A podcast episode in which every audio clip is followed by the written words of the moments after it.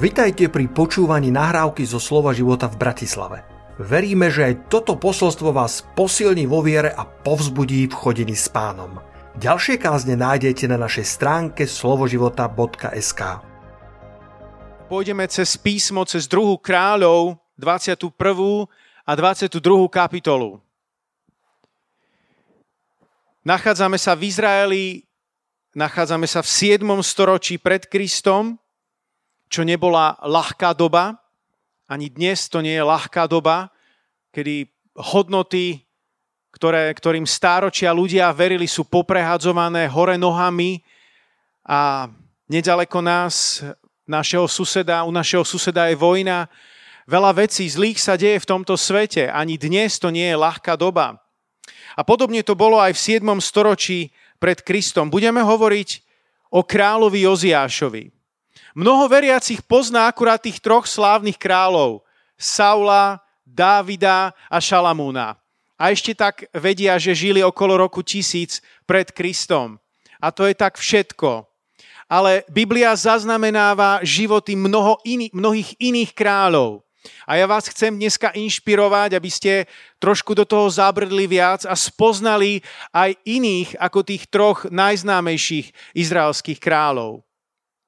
A je, je pochopiteľné, že niekedy nemáme až takú veľkú túžbu sa e, čítať o tých kráľoch, ktorí žili zlé. A je pravda, že väčšina tých kráľov v, v dejinách Izraela a Júdu zlyhali. Nežili tak, ako by mali žiť. Dokonca pôvodne pán Boh ani nechcel, aby Izraelci mali kráľa ale Izraelci si to vydúpali, žiadali a napokon Samuel súhlasil a povedal, dobre, budete teda mať kráľa, ale nebude to také, také ako si to predstavujete. E, nečakáva, nečaká vás nejaká úplne nádherná predstava. E, a, a bola to pravda. Mnohí z tých kráľov naozaj sklamali a neviedli Izrael tak, ako by viesť mali. Ale medzi tými všetkými kráľmi, ktorí zlyhali, sa dajú nájsť svetlé výnimky.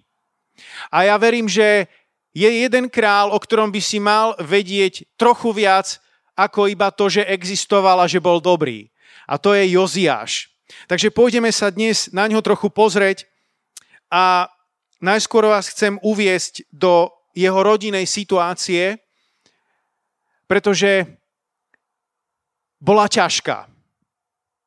Najskôr jeho detko. V druhej kráľov 21.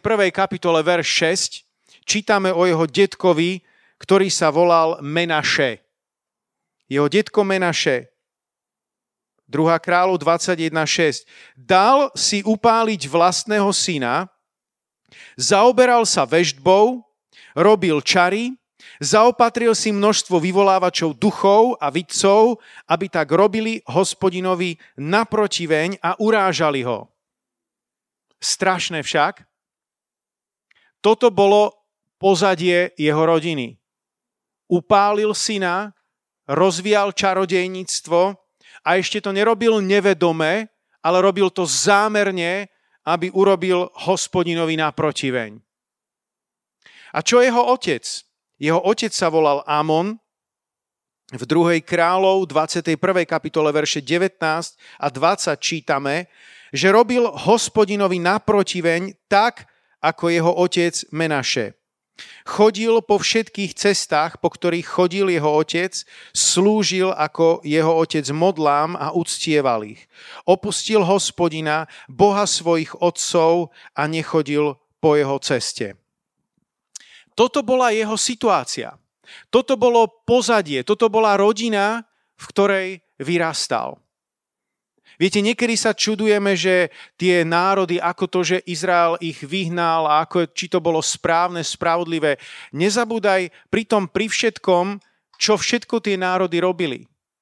Keď sa hovorí, že previedol svojho syna cez oheň, to vlastne znamenalo, že dal zabiť svojho syna, že ho obetoval nejakému božstvu e, niektoré tie národy mali veľmi čudné praktiky a žiaľ, aj Izraelci, keď prichádzali k ním, e, do, s nimi do styku, tak niektoré tie ich praktiky sa na nich nalepili.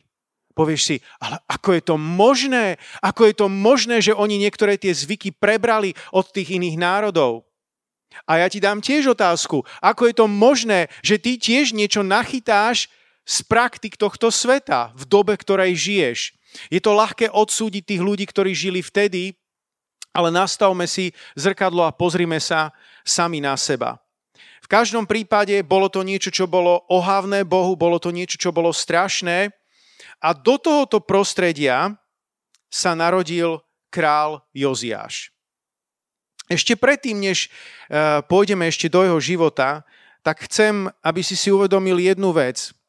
Pred ním, pred týmito uh, kráľmi, ktorých som z- zmienil, žil Chyskia, alebo iné preklady hovoria Ezechiáš, ktorý priniesol reformu. Bol to dobrý král. Po ňom prišiel ten Amon a Menaše, úplná katastrofa. Potom tam máme zbožného kráľa Joziáša a potom po Joziášovi prichádza Nabuchodonozor. Koniec. Zase zlé. Niekedy, keď to čítame, tak si to neuvedomujeme a myšlienka, ktorú mi dal Boh, keď som sa nad týmto zamýšľal, je, že keď je niečo Božie, keď je niečo naozaj krásne, dobré, Božie, čo si Boh pozdvihne, vážme si to.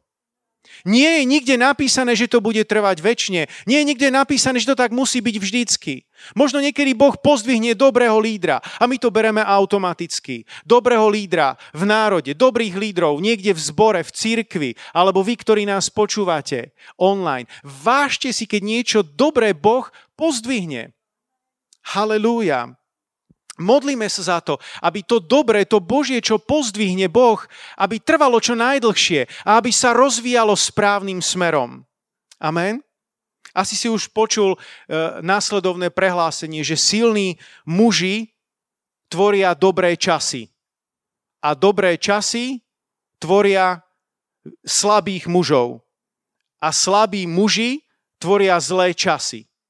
A zlé časy potom vypôsobia dobrých mužov. A potom sa ten kolobek zase opakuje. Je to zaujímavé. Nehovorím, že to tak musí byť do detailu presne tak, ale veľakrát história tento model potvrdila. A preto, keď je niečo Božie, keď je niečo krásne, nádherné, tak, tak, tak pristupujme s tomu s tým, že pane, nech sa to rozvíje ešte viac. Neberme to automaticky, že to tak bude, musí byť na veky, ale buďme za to Bohu vďační a podporujme to a držme to na modlitbách. Držme na modlitbách aj pastora Petra. Verím, že to je veľký Boží muž, muž ktorého nám Boh dal a sme za, za neho vďační. Amen. Halelúja. Poďme do 2. kráľov 22. kapitoly a budem čítať od verša 1. Joziáš mal 8 rokov, keď sa stal kráľom a 31 rokov vládol v Jeruzaleme. Jeho matka, dcéra Adaju Bokatu, sa volala Jedida. Robil to, čo uznáva hospodín za správne. Chodil po všetkých cestách svojho právca Dávida a neodkláňal sa napravo ani naľavo. Toto sa mi lúbi niekoľko bodov, ktoré si môžeš zobrať z týchto veršov do svojho života. Ja vám samozrejme chcem predstaviť aj niečo z histórie a povedať niečo o Joziášovi, ale zároveň vždy hľadám premostenie, čo to znamená pre nás. Čo týmto Boh chce hovoriť k nám, ľuďom v našej generácii. Tá prvá vec, že Joziáš mal 8 rokov, keď sa stal kráľom. To je zaujímavé. 8-ročný král, viete si to predstaviť? Práve nastúpil do prvej alebo druhej triedy základnej školy. Král. Môžeš si predstaviť svoje deti, keď boli v tom, v tom veku. Oni a králi? Ale tá myšlienka, ktorú nám Boh chce týmto povedať, je, že môžeš slúžiť Bohu, aj keď si dieťa. Keď vidíme deti v nedelnej škole, môžu slúžiť Bohu, aj keď sú ešte deti. A zároveň, vy, ktorí ste tu dospeli, tak aj keď si krátko spasený, aj keď sa cítiš ešte len také, také naozaj Božie dieťatko, práve si sa prebral do Božieho kráľovstva, možno si sa obrátil pred mesiacom, možno niektorý len pred rokom alebo dvoma a ešte stále sa cítiš akýsi nový a zorientúvaš sa, kto vlastne si. To je úplne OK. Môžeš slúžiť Bohu, aj keď si ešte ako keby takéto malé, duchovné, znovu zrodené zno- bábetko. Halelúja. A nemusíš sa porovnávať s druhými, ktorí sú 20 rokov spasení. To, že sú 20 rokov spasení, nevyhnutne neznamená, že sú duchovnejší. Ty máš svoj vlastný život. Ty sa nemusíš porovnávať s druhými ľuďmi. Inšpiruj sa, keď vidíš niekoho. Áno, toto robí dobre, vďaka pánovi. Možno by som z toho mohol niečo zobrať do môjho života. Ale neporovnávaj sa, neupadni do, do tejto pasce nepriateľa. Ak tento 8-ročný chlapec mohol kráľovať v Izraeli, tak myšlienka, ktorú ti dávam, je, že ty ako Boží muž, ako Boží syn alebo Božia dcéra môžeš kráľovať vo svojom živote nad všetkými svojimi žiadosťami a pokušeniami.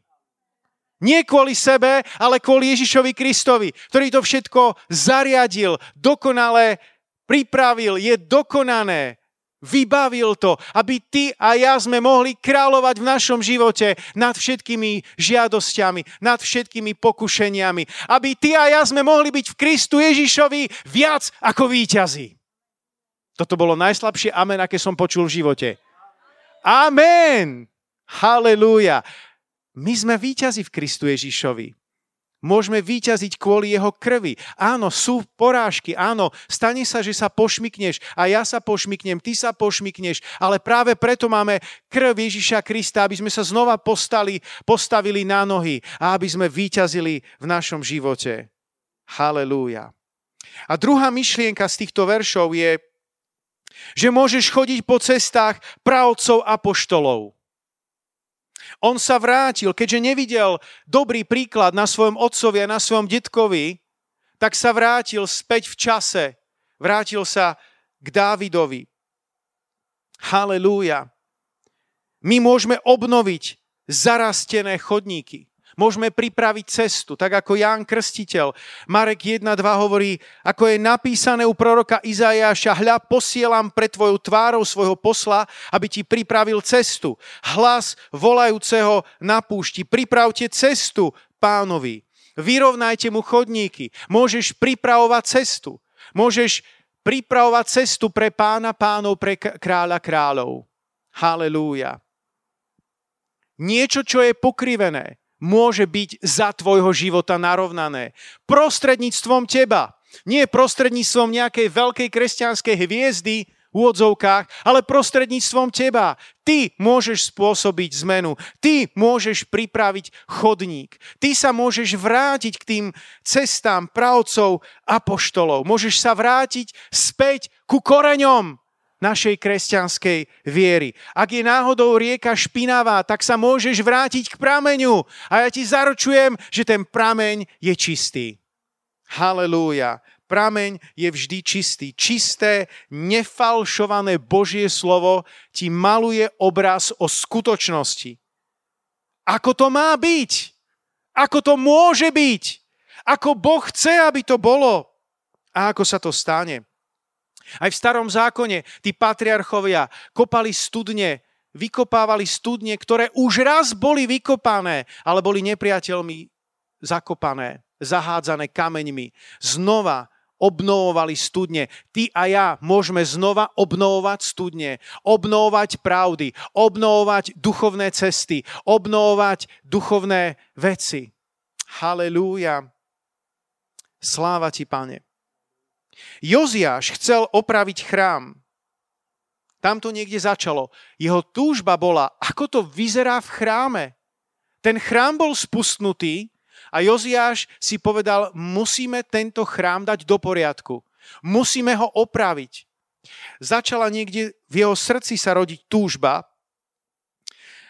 aby opravil spustnutý Boží chrám. A keď tam robili poriadok, hádajte, čo našli našli knihu. Našli knihu zákona. Potom písár Šafán oznámil kráľovi. Kňaz Chilkia mi dal akúsi knihu a čítal z nej pred kráľom. Verš 11. Keď král počul slová knihy zákona, roztrhol si šaty. Na to prikázal Chilkiovi, Šáfanovmu synovi Achik, Achikámovi, Míchajovmu synovi Achbórovi, písarovi Šafánovi a kráľovskému služobníkovi Asajovi. Choďte sa dopytovať hospodina ohľadne mňa, ohľadne ľudu a celého judu na slova tejto objavenej knihy. Veď veľký je hospodinov hnev, ktorý vzplanul proti nám, pretože naši predkovia neposlúchali slova tejto knihy a vôbec sa neriadili tým, čo je tam o nás napísané. Takže čo mu podal ten kňaz a o akej knihe sa tu bavíme? Bola to kniha zákona. Židia mali svoj zákon, 5 kníh Mojžišových, Tóra, ako to volajú, Pentateuch. A len tak mimochodom, ty a ja máme k dispozícii oveľa viac. Predstav si, že by si mal len 5 kníh Mojžišových, ako vďaka Bohu za ne. Ale teda my sme si zvykli už na teda oveľa viac. Ty a ja máme oveľa viac. Máme nielen 5 kníh Mojžišových, máme nielen ten zákon, ale máme 66 kníh v Biblii. 3 x 9 je 27, to som vás už učil. 3 x 9 je 27, 39, keď si spojíš trojku a devinu, 39 kníh starého zákona a 27 kníh nového zákona. Spolu je to 66 inšpirovaných kníh Duchom Svetým. Halelúja. Katolíci majú tých kníh o niečo viacej v starom zákone. Oni tam zobrali niektoré knihy, ktoré Židia nemajú vo svojom kánone, ani my ako protestanti, ale Židia ich považujú za historické knihy. Martin Luther povedal, že nie je to Božie slovo, ale sú užitočné na čítanie. Takže oni majú tých kníh o niečo viacej. Ale akokoľvek, máme Božie slovo, ktoré je nádherné, ktoré nám bolo darované z neba, aby sme z neho žili. Halelúja. Čo s tým slovom my robíme? Niekedy som taký zarmútený, nielen z druhých ľudí, ale aj sám zo seba.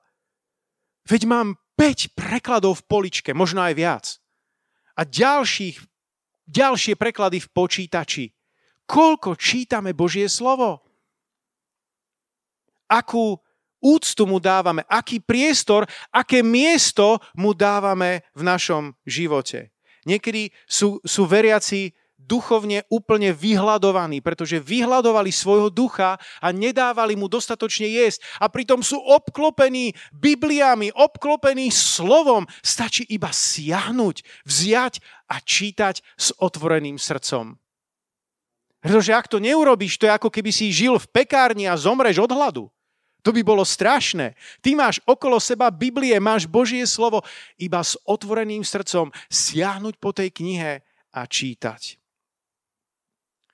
Ďalšia myšlienka z, tohto, z, tohto, z tejto stati písma je, že keď oni chceli obnovovať Boží dom a robili tam poriadok, tak obnova Božieho domu, pre nás je to církev živého Boha, sa nikdy nestane bez Božej knihy.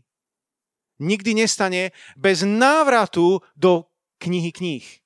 Je to super, keď máme v, v cirkvi chválu, ktorá je nádherná, moderný worship, ktorý nás nesie k nebu. To je všetko super a to je všetko dôležité. Ale k tomu všetkému musíme ešte pribaliť Božie slovo. Aby každý z nás si našiel cestu k tej knihe. Tak ako oni robili poriadok v chráme a našli knihu. Biblia hovorí, že ty si chrám Svetého Ducha. Keď si začneš robiť poriadok vo svojom chráme, stavím sa, že aj ty objavíš niekde tú knihu.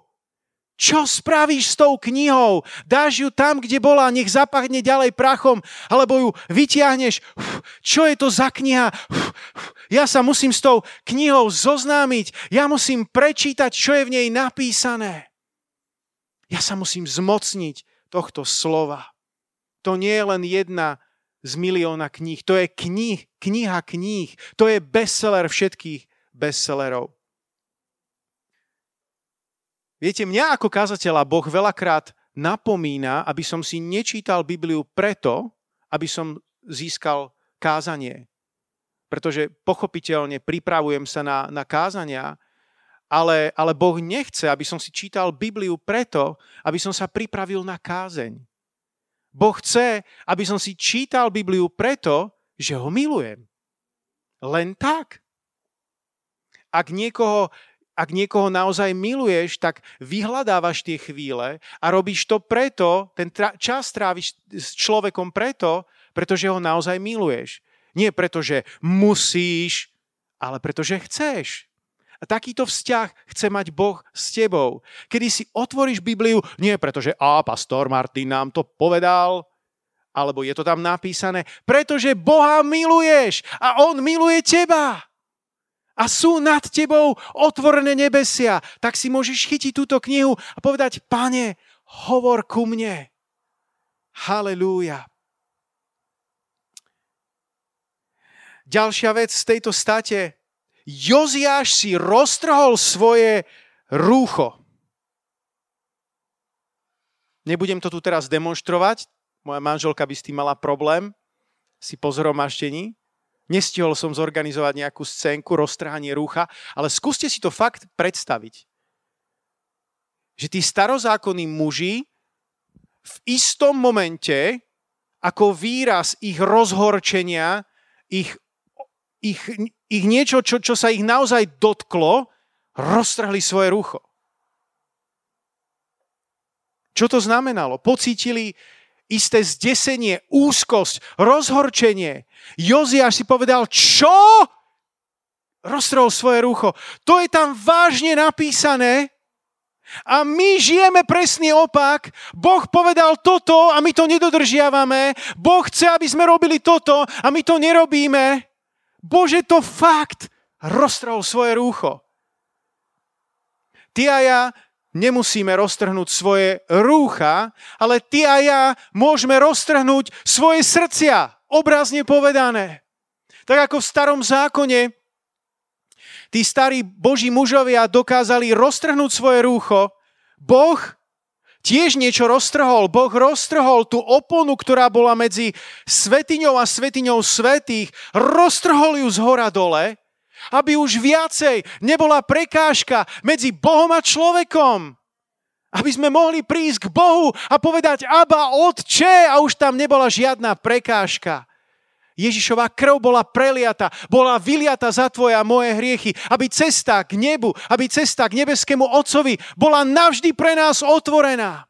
Ale ona je otvorená pre tých, ktorí dokážu roztrhnúť svoje srdce, ktorí sa dokážu zdesiť nad svojimi hriechami, ktorí si po, ne, nenechajú to len tak, ale povedia si, Bože, to vážne, tvoja kniha hovorí toto. Ako je možné, že žijem plitký život? Ako je možné, že sa takto nemodlím? Ako je možné, že nie som ešte niekde na misii? Neviem, čokoľvek. Slovo totiž, keď začneš čítať, tak to slovo začne čítať teba. To je zaujímavé. To je zvláštne. Ja si na to pamätám a veľmi dobre spomínam ešte ako mladík, keď som začal prvýkrát hľadať Boha. Ešte som nebol spasený a dostal som detskú Bibliu. A začal som si ju čítať a veľmi sa mi to páčilo. Bolo to nádherné. Duch Svetý si použil to slovo a prehováralo to ku mne. Matúš 5, Matúš 6, Matúš 7, kázania nahore. A zároveň spolu s tým som bol usvedčovaný to čo? To vážne? To až takto? To nie je možné. To slovo plnilo naraz dve úlohy. Na jednej strane mi dávalo ešte väčší hlad po Bohu, ešte väčšiu túžbu spoznať ho a zároveň ma usvedčovalo a ja som si musel ako keby roztrhnúť srdce. Ako to teda je? Kde je tá cesta smerom k nebu? Halelúja. A ja ti chcem povedať, že aj keď si veriaci, aj keď už si znovu z rodiny veriaci, Ty a ja sa nesmieme zastaviť v tom procese. Biblia hovorí, že ten, kto je svetý, nech sa posvetí ešte. Biblia hovorí o, o kresťanoch v Novej zmluve, že boli naplňovaní znova a znova Duchom Svetým. Nie, že OK, ja som sa obrátil pred 30 rokmi a pred 27 alebo neviem koľkátimi som bol pokrstený Svetým Duchom. Amen. A čo potom, brat, sestra? Život s Bohom je nádherný. Boh chce, aby sme mnohé veci zakúšali na ceste za ním. Amen. Toto je jeden z najdôležitejších odkazov Joziáša. Roztrhni svoje srdce. Nech ťa Božie slovo zasiahne ako meč a nech je centrom tvojho života. A potom, ako Joziáš spravil toto prehlásenie, ktoré sme čítali, kedy povedal, spýtajte sa, čo sa deje, ako sme vlastne na tom, ako je na tom Izrael, ako je na tom moje, moje mesto, ako je na tom moja krajina, ako som na tom ja. Tak prišlo prorocké slovo od prorokyni Huldy. A bolo to káravé slovo, bolo to vážne slovo pre národ. Ale pre Joziáša, ktorý roztrhol svoje rúcho, zaznelo nasledovné prorocké slovo. A to sa dočítate v 2. kráľov, 22. kapitole vo verši 19. Vypočul som ťa, pretože sa ti obmekčilo srdce a pokoril si sa pred hospodinom. Halelúja. Roztrhnutie srdca prináša obmekčenie srdca. To srdce je zrazu meké, zrazu je podajné, zrazu je pokorné. A Boh má z toho obrovskú radosť. Halelúja. Čím je to srdce mekšie, tým ľahšie do ňoho môže prichádzať ďalšie a ďalšie Božie slovo. Halelúja. Božie slovo má obrovskú moc. V Božom slove je život. Na počiatku bolo slovo, to slovo bolo u Boha a tento slovo bol Boh. Ním vzniklo všetko a bez neho nevzniklo nič z toho, čo jestvuje. V ňom bol život v kom bol život. Život je v Ježišovi, lebo to slovo sa stalo telom a prebývalo medzi nami, stánilo medzi nami. Ten život je v Ježišovi Kristovi, ktorý dal samého seba za nás. A ten život je v samotnom Božom slove. Biblia hovorí, že Boh sa zjavuje v slove hospodinovom. Ten život je v slove. Halelúja. Sláva ti, páne. Je to tak dobré, nechať si obnoviť svoju mysel Božím slovom. Pretože keď to urobíš, tak Božie slovo ťa prečistí, budeš mať oveľa čistejšie myšlienky, nehovorím, že dokonale, kým sme na tomto svete, nie sme dokonali, ale budeš ich mať oveľa čistejšie. A je to lepšie mať čisté myšlienky, pozitívne myšlienky, dobré myšlienky, ako mať nečisté myšlienky, negatívne myšlienky, zlé, zlomyselné myšlienky.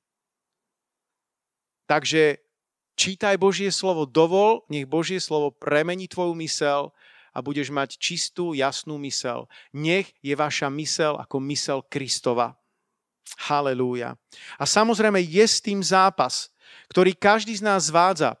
Vrátanie nás, vrátanie kazateľov, kedy máš možnosť si čítať, ale, ale okrem toho je tu milión iných vecí okolo teba. Už sa vám to stalo, že idete, chcete si čítať a idete a čítate. Jaj, ešte toto? Áno. Ešte musím odpovedať. Kde sme prestali? Jaj, aha. Hm. Jaj, však ja musím poliať kvety. Ak je naša generácia niečím špecifická, a teraz myslím naozaj len tie úplne posledné roky, ja vám poviem jedno slovo. A ak sa vám zdá, že som trošku udrel klinček po hlavičke, tak dvihnite ruku. Nesústredenosť. Ja som si to všimol aj sám na sebe. Ja pracujem samozrejme aj ako korektor nášho vydavateľstva a ja keď robím korektúry, tak musím sa naozaj sústrediť na ten text a chcem si častokrát vyhradiť na to nejaký konkrétny čas. Teraz nebudem robiť nič iné. Ja proste prejdem tou knihou, všetko opravím a potom budem mať pokoj a pôjdem k iným veciam. A zistujem, že sa mi to darí čoraz ťažšie. Sústrediť sa a ísť a teraz prejsť tých 200 strán Samozrejme nie za jeden deň, trvá tiež nejaký čas, ale, ale zistujem sám na sebe, že tá schopnosť sústrediť sa je napadaná nepriateľom. Ak to zažívam ja, tak verím, že to môžete zažívať aj vy. A preto potrebujeme Božie slovo. Božie slovo, ktoré keď načerpáme do svojho života, tak nás to občerství. Občerství tvojho ducha, občerství tvoju dušu, dokonca to robí, prináša zdravie pre tvoje telo. Halelúja. Pred pár dňami som čítal jeden veľmi zaujímavý text z Amosa 8, 11, 12. Chcem ho prečítať pre vás. Amos 8, 11, 12. Hľa, prichádzajú dni, znie výrok pána hospodina, keď pošlem na zem hlad.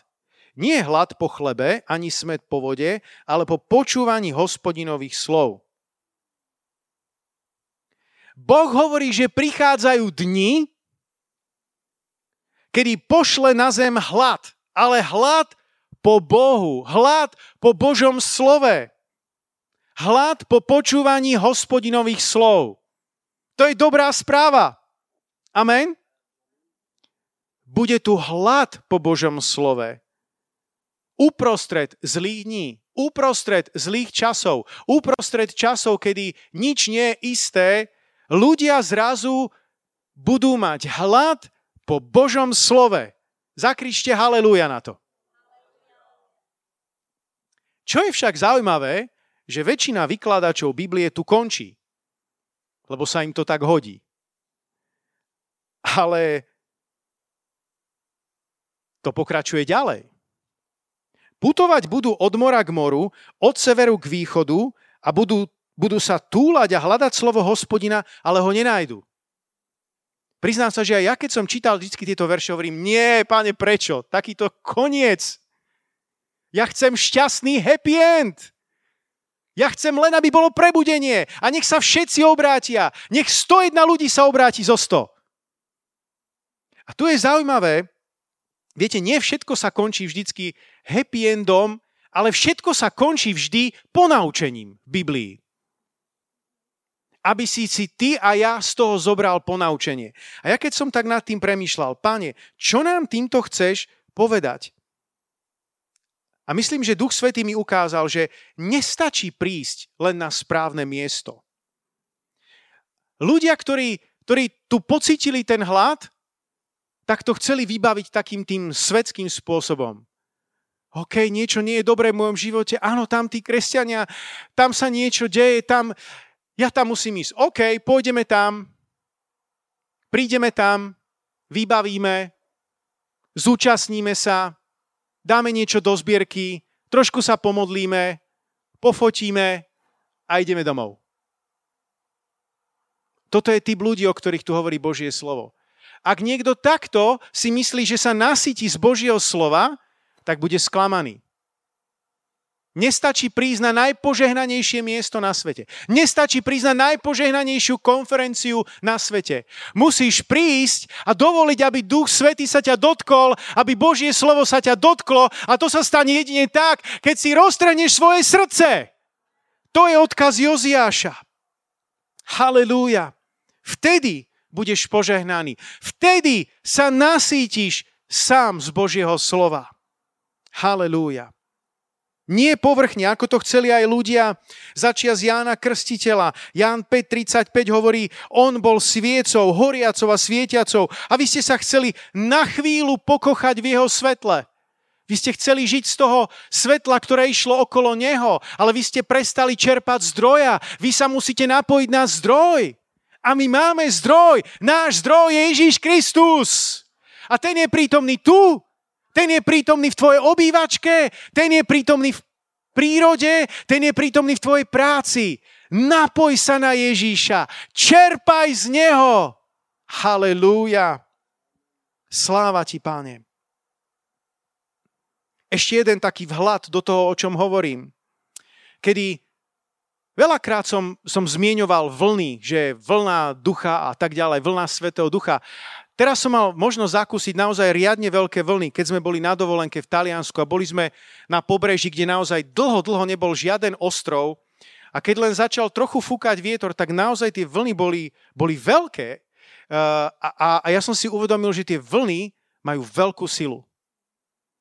Tie vlny boli až nebezpečné, tie vlny boli veľké. Bola to zábava, bolo to vzrušujúce, bolo to super, bolo to fantastické, a ja som si uvedomil, že áno, podobne je to aj s vlnami Svetého Ducha, že Boh ti dáva nejaké zážitky, Boh ti dáva niečo, niečo krásne pocítiť a je to, je to nádherné, je to oveľa lepšie, ako, ako sedieť na nejakom zhromaždení, kde sa vôbec nič nestane a za posledných 100 rokov sa nikdy nič nestalo. Je to oveľa lepšie byť napojený na Svetého Ducha a dovoliť, aby Boh konal, naskočiť si na nejakú vlnu Svetého Ducha. Takže aj, aj my sme sa snažili hádzať do tých vln a preskakovať a tak ďalej, čokoľvek sa dalo. Ale čo bolo ešte jedna vec zaujímavá, je, že čo som si doteraz neuvedomil, že pred tými vlnami musíš mať aj istý rešpekt. Mali sme tam takého plavčíka, ja som ho volal, že cvrček, lebo on stále na nás pískal. Kedykoľvek sme išli, boli tie veľké vlny a kedykoľvek sme išli trochu ďalej od brehu, hneď len pískal, pískal a ukazoval von, von, von, von, von z vody. Ja si hovorím, čo? Snažil som sa zistiť, čo je také strašné, však tu som v tých vlnách, no a čo? On nevedel dobre po anglicky, tak som tam išiel na pobrežie k nejakému ďalšiemu plavčíkovi. Tam som sa skúšal hodiť do tých vln a zase prišiel ten plavčík. Von, von, von. Vysvetlite mi to. A on mi povedal, že, to, že keď sú tie vlny veľké, tak to je naozaj nebezpečné, že to more ťa vlastne odhodí od pobrežia preč. A že sa takto už mnoho ľudí utopilo a že dokonca aj keď sme tam boli, tak deň predtým nejakých ľudí museli vyťahovať a museli za nimi skákať a, a hľadať ich, keď ich to, to, to more vlastne odhodilo späť preč od, od pobrežia. A ja som o tom počul, ale nemyslel som si, že už takéto vlny môžu spôsobiť taký problém. Takže, takže som mal istý, istý rešpekt k tým vlnám a keď som teraz rozmýšľal nad tým, čo to môže znamenať aj pre nás, že my musíme mať istý rešpekt voči Bohu. Bohu a vlnám, ktoré on dáva. Nie nadarmo veľakrát Biblia hovorí o bázni hospodinovej. Počiatkom múdrosti je čo? Bázeň hospodinova. Bez Božej bázne sa nedostaneme ďalej. Musíme mať istý, istý rešpekt. Mať rešpekt pred, pred, pred Bohom. Ak ste videli ten film Levý král, možno ste sa na to pozerali už dávnejšia, bola, vznikla ešte aj taká novšia verzia, verzia toho, toho filmu. A v tom filme Levý král, posolstvo jedno z, má to veľa myšlienok, ale jedno z posolstiev je, že Boh ťa nemôže chrániť na cudzom území. Ten eh, Levý král, eh, ktorý sa narodil Simba, král, eh, nový král, mal ocka, Mufasu, tak všetko bolo OK, až pokiaľ sa vydal na to územie Skara. A keď sa vydal na to územie Skara, tak začali problémy. Ak sa dostaneme na územie nepriateľa, ak sa dostávame na územie hriechu, alebo ako to ja zvyknem nazývať, do hriešnej radiačnej zóny, tak vtedy začínajú problémy. A Boh nás len ťažko môže chrániť, keď sa dostávame na územie nepriateľa. Preto maj bázeň Božiu aby si sa nedostal na toto skárové územie, aby si nepokúšal. Amen. Halelúja. 2. kráľov 23.1. Král zavolal k sebe všetkých starších Judská a Jeruzalema. Vystúpil do hospodinovho domu a s ním všetci judskí muži, obyvatelia Jeruzalema, kňazi, proroci, všetok ľud, chatrný i významný a zverejnil všetky slová knihy zmluvy nájdenej v hospodinovom dome. Potom sa král postavil k stĺpu a uzavrel pred hospodinom zmluvu, že ho budú nasledovať a zachovávať jeho prikázania, svedectvá, ustanovenia, celým srdcom a celou bytosťou a plniť slova tejto zmluvy napísané v tejto knihe. Král na to prikázal veľkňazovi Chilkiovi, jeho zástupcom a strážcom Prahu, aby povinášali z hospodinovho chrámu všetky predmety zhotovené pre Bála, Ašeru a pre celý nebeský zástup. Dal to spáliť vonku za Jeruzalémom.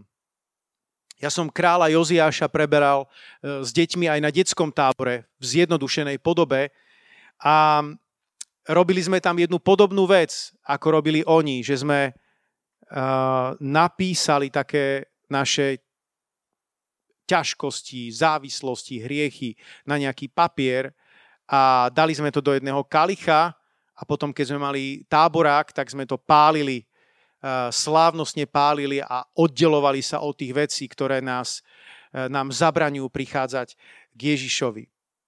Takže oni spravili takúto manifestáciu toho, že sa naozaj toho zbavujú a ničili tieto veci za mestom. A moja otázka na teba je na záver, že aké modly ťa ohrozujú. Modlou môže byť samozrejme socha alebo obraz, ktorému ľudia pripisujú nejakú božskú česť. Úctu. Ale predovšetkým modla, najnebezpečnejšie modly sú najneviditeľnejšie modly. Pretože to, čo vidíš, toho sa celkom ľahšie dá zbaviť. Ale to, čo je neviditeľné, častokrát sú to priority, ktoré sa dostanú pred Boha do našeho života, ktoré začnú hrať príjm v našom živote, prvé miesto a vytláčajú Boha kam si, kam si na okraj. Takže uh, predpokladám, že nie si modlár, ale možno majú na teba nejaké modly vplyv. A tým by som chcel zakončiť aj, aj v modlitbe, aby sme sme si boli vedomi tých vplyvov a aby sme sa vedeli tomu, tomu postaviť.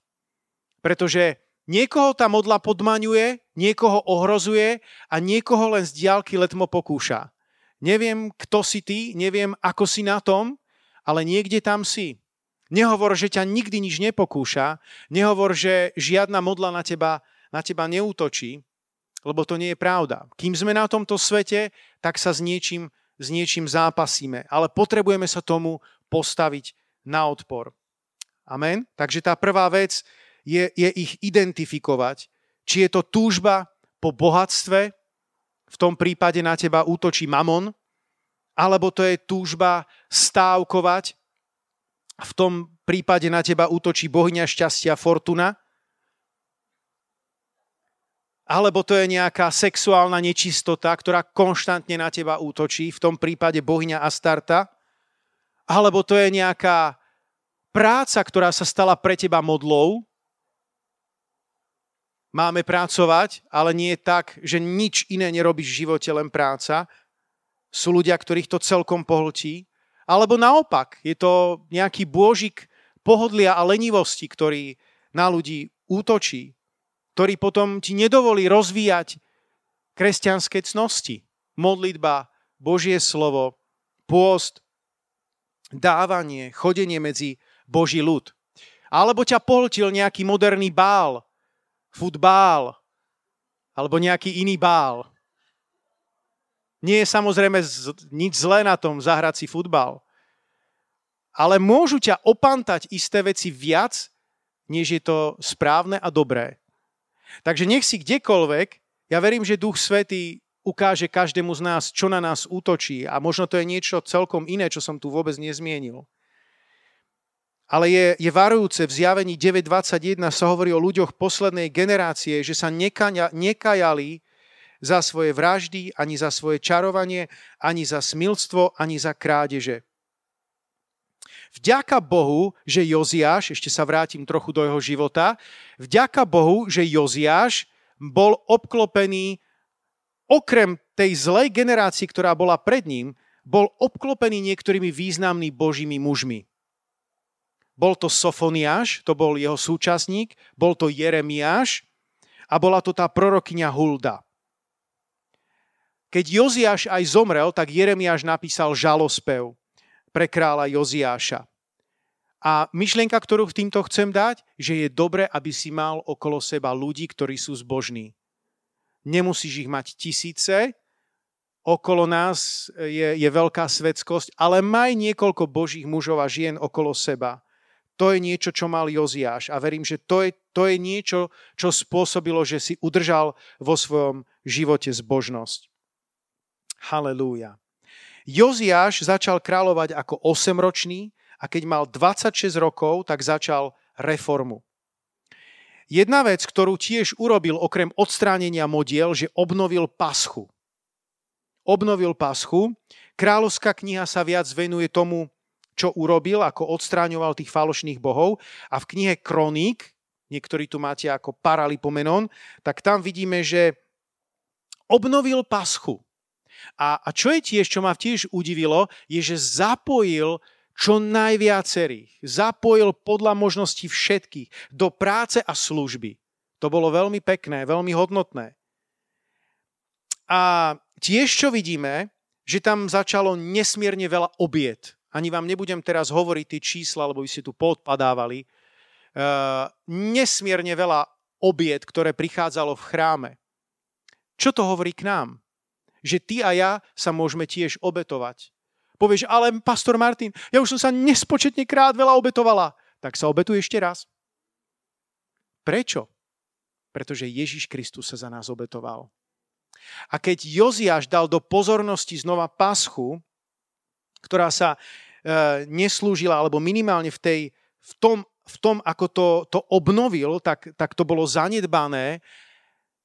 Keď on to mohol urobiť, čo to hovorí nám? Pascha nám pripomína Ježiša Krista, jeho vykupiteľské dielo. To musí byť centrom našeho života. Centrom života, nášho centrom života cirkvy. Mimochodom, tú paschu, ktorú, ktorú začal robiť, tak tá trvala 7 dní. 7 dní si pripomínali paschu. Pripomínali a radovali sa. Pripomínali a radovali sa. Halelúja. Raduješ sa v Kristovi? Halelúja. Môžeme sa radovať Bohu. Radosť hospodinová má byť našou silou. A posledná vec, ktorú Joziáš urobil, len možno pre takých fajnšmekrov, ktorí chcú vedieť trochu viacej. On centralizoval duchovnú službu v Jeruzaleme. A, a mohli by sme povedať, že tou, tou centralizáciou tej duchovnej služby bola, bolo to ešte viac zjavnejšie, to, čo chcel urobiť, tú reformu, ktorá sa mala stať, bolo to zjavnejšie a mocnejšie. Mimochodom, po tej jeho reforme, aj preto sa tá žena Samaritánka, s ktorou sa stretol Ježiš, pýta, že, že kde sa máme modliť, že vy hovoríte, že sa máme modliť v Jeruzaleme. Ježiš to potom samozrejme dáva na pravú mieru a ukazuje, ako sa máme modliť, ale to bol tiež následok e, tej reformy. Halelúja. Poďme sa postaviť spoločne. Suma sumárum, čo sme dnes hovorili, nie je to len odstránenie modiel a verím, že Duch Svetý ti na nejaké ukázal alebo ukáže aj vám, ktorí nás sledujete, lebo nemôžeme niečo nahradiť len niečím prázdnym. Že dobre, ja sa teda zbavujem tohto, ja to už viac nechcem. Ak, to chce, ak sa chceš trvalo niečo zbaviť, potrebuješ to nahradiť niečím iným. Nemôže byť nejaké také duchovné vákuum. A práve preto sa potrebuješ zmocniť Božieho slova. Pretože ak niečo zlé vyhodíš, vyhodíš zo svojho života, tak toto je to najlepšie, čo ťa môže v živote stretnúť. Amen. Halelúja. Čo si zoberieme z kráľa Joziáša, čo by, čo by odkázal našej generácii? Znovu objavenie Božieho slova, zbavenie sa modiel, túžba po obnovení chrámu, obnova paschy, a zapojenie sa čo najviacerých do Božieho diela. Na záver nechám prehovoriť len samotné Božie slovo. Počúvajte, čo hovorí Božie slovo v Židom 4. kapitole vo verši 12. Veď Božie slovo je živé a účinné, ostrejšie ako akýkoľvek dvojsečný meč preniká až po oddelenie duše od ducha a klbov od špiku a rozsudzuje túžby a úmysly srdca. Halelúja. Pane, tak ťa chválime a ďakujeme ti, že sme dnes mohli počuť Tvoje slovo.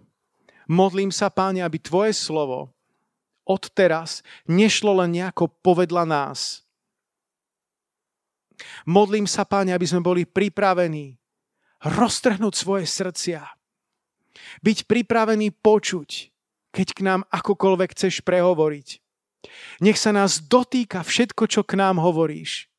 Nech sme pripravení odstrániť všetky modly, ktoré na nás útočia z rôznych strán. Daj, Páne, aby sme sa vedeli inšpirovať kráľom Joziášom, ktorého si pozdvihol pred mnohými vekmi. Jeho posolstvo je stále živé a prehovára k nám. Daj, Pane, aby sme si zamilovali knihu, ktorú našiel a našli, keď obnovovali chrám. Daj, Pane, milosť, nech si každý z nás zamiluje túto svetú knihu.